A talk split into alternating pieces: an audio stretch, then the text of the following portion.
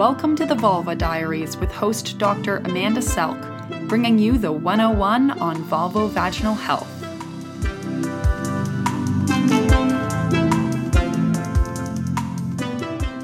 Hello, everyone. So, today we're going to talk to Clare Baumhauer, who is a patient with both lichen sclerosus and vulvar cancer. And she is a patient advocate for these and started the UK Vulvar Cancer Awareness Group. Hi, Clare. Hi, Dr. Selk. Thank you so much for joining us today. So, why don't you tell us a little bit about yourself? I was diagnosed with vulvar cancer and lichen sclerosis in May 2016 at 43 years old. I hadn't heard of either conditions, so I was quite shocked when I was given those conditions. And from then on, I've started to raise awareness because in the UK, especially, there isn't much awareness for either conditions when I have told family and friends about lichen sclerosis or vulvar cancer, they've all said, I didn't know, I hadn't heard of them, didn't know you can get cancer down there. So from that, really, it spurred me on to make me try and make more people aware. Um, at that point, I realised that a lot of health professionals don't know a great deal about lichen sclerosis either. So from then on, I started up my own campaign on uh, social media. I think that experience is true throughout the world. My patients say the exact same thing, and many have had a hard time finding knowledgeable people. It's one of the reasons I do the podcast, actually. So, how were you actually diagnosed then in the end, and did it take a long time? It took over 30 years for me to get diagnosed. I like I said, I was diagnosed at age 43 with both conditions. And at that point, I then spoke to my doctors and realised that I'd had lichen sclerosis since four or five years old. I had symptoms of itching and soreness, and I would fidget quite a lot on my chair during school. I would cry when I went to the toilet because it burned so much. And my mum took me to see the doctor back then at that age, and I was told I had cystitis. I was given cream and treatment for it it didn't go away. As I got a bit older, I got more embarrassed, so I sort of said to my mum it had gone. But as I got a bit older in teenage years, it went into what I think is a remission. Again, later on in my 20s, it started to come back the itching, soreness. I then went back to my doctor quite a few times in my 20s and early 30s and was told each time that I had thrush uh, and was given treatments for that, which helped a little bit for a few days, but it would come back. You know, you see all the adverts for vaginal itching. You just assume that it was natural, it was something that we all had. So I used to self treat as well and would buy all the different conditions that I could get for it and uh, tried those. Again, helped a little while. I went into remission again a few more times. Not doing anything in particular, so it just happened to do it by itself. And then in my late 30s, I started to get worse. Um, I had a tear as well, which didn't heal. Again, I thought that was normal, it would heal itself. I've had all my smear pap tests over the years. No one ever said anything to me. They all came back clear, so I haven't got even got the HPV virus. So I thought I had nothing to worry about. I'd been seen in my late 30s, had two children. Um, nothing was ever seen or said and yet I had all the classic symptoms of lichen sclerosis. I had all the white silvery patches, my vulvar skin was quite thin, um, I had tears, soreness, itching was my main symptom, but no one ever said anything. It was just always thrush. In the early days, I wasn't even looked at, no one even looked at my vulva. I'd never had a swab either until my late 30s when I saw another GP who did a swab that came back clear. I was then told then it was maybe early menopause, vaginal dryness, maybe. I had blood tests, everything came back fine. And I was just left really to go away without any diagnosis or any treatment. The tear happened again was quite big and it never went away. Um, after about a year and a half of having this tear, I noticed that it turned into like a, an ulcer. And over a space of about six to nine months, that ulcer did grow bigger and it started to hurt. So I then went back again to a doctor again for about the 30th time over the years and uh, I was told that it looked like it was herpes, and to go to what we have in the UK are gum clinics where you go for sexual health. Um, I was quite shocked because I've been with my partner for you know 27 years at that time, so I didn't think it was anything like that. And the shock on my face, it made her look again, and that was when she said actually it could be uh, something called vulva cancer. And in the UK, we have an urgent two week referral, which I went off to have a biopsy was quite shocked to hear vulvar cancer because, like I said, I hadn't heard it before. So I did, did look it up, um, Google, which is probably the worst thing to do at that stage. And I was convinced that I've had it such a long time that I wouldn't have long to live. But the results came back and I had lichen sclerosis and vulvar cancer, stage three. Do you think that some of it is so? There's clearly a lack in knowledge, both in medical practitioners and in the general public, about these conditions, right? So, do you think some of it is that women don't always look at themselves, but also doctors don't look at patients all the time, and then they don't really know what they're looking for? Would you agree with those things? I definitely agree. Um, it's partly Patients don't know of the condition, so they don't think what they have is serious. It's an embarrassing place as well. You know, a lot of um, of women are embarrassed to go to their doctors with any of these symptoms, assume it's thrush themselves and self treat.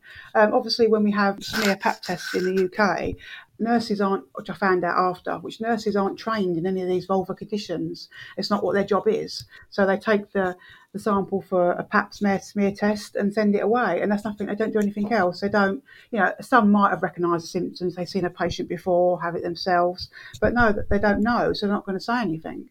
So that definitely is, nurses need to be uh, more aware, but also um, some other doctors as well aren't, aren't that, don't think that LS is, is common but a lot of us think now is common, it's just not commonly diagnosed. And I just think that the public and the health professions need to learn more about them. You and I are on the same page there. So, now that you've had these conditions and you've been in contact with many other patients, do you think it's hard for people to find, even once they have a diagnosis, to find knowledgeable practitioners? It is, yes. In the UK, we have uh, GPs which we go to with any health problems, and that they are general. So if they haven't had any knowledge of, of lichen sclerosis, then you know they should refer to a specialist, which is either again GPs don't know whether it should be a gynecologist they pass them to or whether it's a dermatologist. So it gets a bit cloudy there. So I'm not really sure where who to send them to. Um, so that sometimes can go wrong. So you know if a GP has dealt with um, patients before and have seen it a lot, then it's great. You can stay with those and get treated with them. But I think they really should be referred to a specialist in vulvar diseases, which in the UK there's not that many. So it's hard. And once you actually do get to see a specialist, sometimes they're not great either in they've not seen it much or give the wrong advice or even don't diagnose properly in the UK, they are meant to have follow ups, especially for GPs not knowledgeable, stay on at least for a year and then go back if anything goes worse. But that doesn't seem to be happening either. They're not given the right treatment, not always told about the steroid. You're just literally give them cream, use this for two weeks, and off you go. Yeah, you know, there was a study out of the UK because they have the NHS and they can actually track patients. And the patients that are discharged from vulvar clinic with lichen sclerosis that are told to see their GP at least once a year, they know that that doesn't happen there. And I, I try to see as many as I can in Canada, but it's hard because I, I really can't see everybody. It really is important to, you know, reiterate how to use your creams, where to put your creams, what's getting worse, what's getting better. And I, I don't know how to fix that. Why don't you tell us a little bit about your vulvar cancer awareness campaign that you started on social media? Well, because when I was first diagnosed, I didn't know a lot about it. I didn't know anyone with it. I was quite open about it in the beginning, and I couldn't see anything on social media. Nowhere in doctors' hospital waiting rooms. You always see stuff for cervical cancer and other conditions, but never these. Um, I started to look on social media and saw other charities. Um, there are some that are for gynecological cancers, um, but it's full five, and they seem to concentrate more on the more common ones, obviously um, cervical and ovarian. So they seem to leave vulvar cancer and vagina cancer out, even just awareness. And also lichen sclerosis. There's some skin condition charities in the UK, but again, it's you know skin conditions. There's hundreds of skin conditions. So again, they're concentrating on the popular ones, the common ones. So again, lichen sclerosis gets left out. And considering it's, you know, I know it's a small risk, it can turn to cancer, but there's still a cancer risk. And they seem to not promote that and let anyone know, you know, because in my case, if I was diagnosed with lichen sclerosis years ago, there's a you know there's a slim chance that I wouldn't have got cancer because I would have been on the treatment. I would have been looking at least to know what it looked like, what I needed to look for, and if, if I did still get cancer, then it would have been caught stage one, where it's a lot more treatable. Hopefully, it would just been surgery and that was it. Whereas because mine was caught so late, because I was missed so many times. I've had to go through four surgeries. I've had radiation twice, left with all the side effects that's come from. So I was quite angry. So I decided to put that anger really into helping other people, hoping that I can catch people before theirs turns to cancer and you know and help. So I started my own Vulva Cancer UK support group on Facebook to start with. There's 140 of us now. And from that, I also joined a lichen sclerosis UK support group. I was in that for about a year before the person that runs that, Emma Norman, asked me if I would help help her run it and be admin, which I did. And then we then decided to start up our own website together and go together really on Instagram, Facebook, and Twitter, and our website to help people um, and set up other groups as well, which we thought would help others given the right information because unfortunately a lot of doctors still aren't. They're not you know there's one lady that was in my vulva cancer group that was diagnosed with lichen sclerosis many years ago but was never even told there was a cancer risk. This wasn't told what to look out for was just given the cream. She never took it seriously at all never even used the cream that much. And she unfortunately died not long ago because she was diagnosed with cancer from lichen sclerosis but had never known that lichen sclerosis could cause cancer so that sort of spurred me on really to carry on doing what I'm doing because it's serious, you know, it kills people, sclerosis. So I just thought that I needed to do more, uh, and that was really how the campaign started. I think people should check out your campaign because that's how I got to know you. And it's an impressive campaign. It, it really gives a lot of useful information. We're not a charity, we're just two patient experts, if you like, and just try and help people because unfortunately, steroids I know in every country, it's just almost like a swear word. Um, they don't want to use them. They're scared of using them, they think it thins the skin. Quite often it burns when you first use it, but because it burns once, they think, no, I'm not using that anymore. And you know, even the packet, the ingredients on the leaflet, and its side effects. It tells you on the information not to use on your genitals. So people are worried not to use it. So, you know, doctors need to explain more about how the steroids work for lichen sclerosis. It's not the same as eczema and psoriasis, where it's it's over a large parts of your body. Then you're going to get more of these side effects, and that's what I think I'm finding the hardest, really, trying to get people to understand that steroids are, at the moment, unfortunately, the only treatment that LS has. Yeah, and that they really are safe if you use them the right way in the right place. The pharmacists or chemists are also a bit of our enemy in that area because they also give that poor information because of what the leaflets say and not knowing. I've mentioned before that some of the doctors joke that we tell our patients that they're not looking at your vulva and we are. And, you know, don't listen to them. We know what we're talking about. so, yeah. What advice do you have for women about vulvar issues um, just really to check, you know, do you need to check your vulva. I think that's a good message, the check your vulva. I'm thinking about trying to adopt that for a campaign too. I think that would be very helpful to people. Do you have any messages to healthcare providers about both lichen sclerosus and cancer? Yes, look at the vulva because the amount of doctors don't, you know, especially male doctors, I think they just embarrass themselves sometimes. Um, even using the word vulva as well, that's not even used much.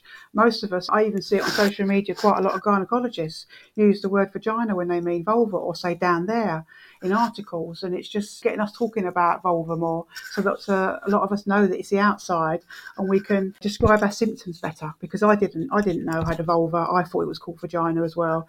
And, uh, you know, in the early days, I would have said that my vagina so was itchy. So there's a chance that they're going to misdiagnose me with thrush. So patients need to look so that we know what our vulva looks like because I didn't, because mine have been white um, the whole life, I wasn't aware that it was any different than it should be. So I wish now I'd looked. So just look once a month and make sure that everything's okay. If you've got a condition already, then you need to look weekly really to make sure if there's any changes that you speak to your doctor. Right. So look at your vulva, learn the night the right terms. Doctors need to learn to look and know what's abnormal. Not everything is yeast or thrush. Try not to self treat. And people need to learn that lichen sclerosus is common but underdiagnosed and has an association with cancer, and that yes, you can get vulvar cancer. Would you say that sums up all your key points?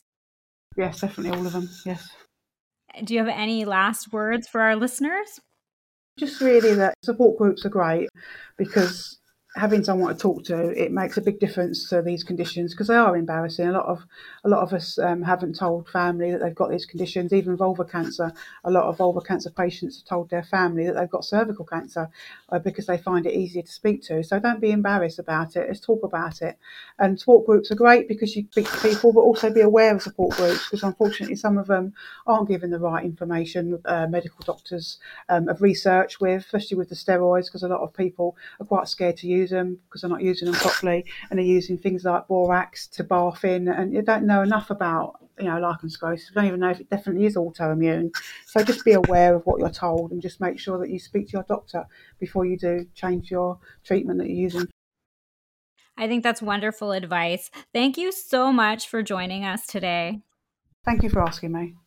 Again, that's Clare mm-hmm. Baumhauer. She's a patient and patient advocate with lichen sclerosus and vulvar cancer and the founder of UK Vulvar Cancer Awareness.